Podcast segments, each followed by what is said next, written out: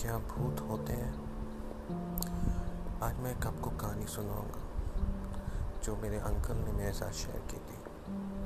I don't believe in ghost so you can treat this as a fiction if you want so my uncle was in college so he was very fond of late night so, he used to go to meet his friend quite late at night. उनके काफ़ी सारे दोस्त घर से काफ़ी दूर रहते थे।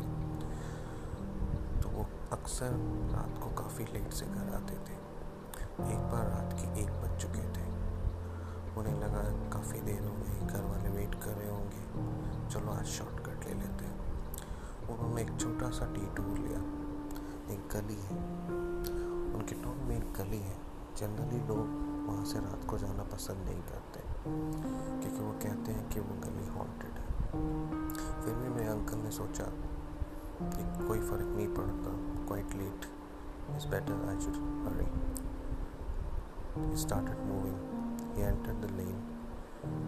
जैसे वो गली के अंदर एंटर किए उन्होंने देखा एक लड़की उनके आगे आगे चल रही थी But he was not surprised because he thought there are many families who stay near by the, the lane, so it's quite normal that somebody might have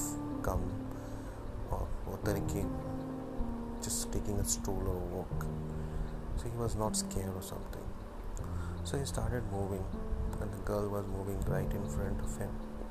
But he couldn't see his, he couldn't see uh, the girl. He just he can see that the girl is moving in front of him. So after some time, he took a turn. The moment he took a turn, realized there's no one. He turned around and he started looking here and there. उन्होंने आगे देखा उन्होंने पीछे देखा How is it possible? How can the girl disappear in thin air? ये कैसे हो सकता है अभी तो मेरे आँखें सामने थी He ran, he ran towards the road and he scanned the entire road he saw none of none a none a sight of that woman. He was scared to hell and started running. He came home panting and he told his family members that what he saw. And they got angry. They said, Don't you know there are many people who have faced a similar situation at night?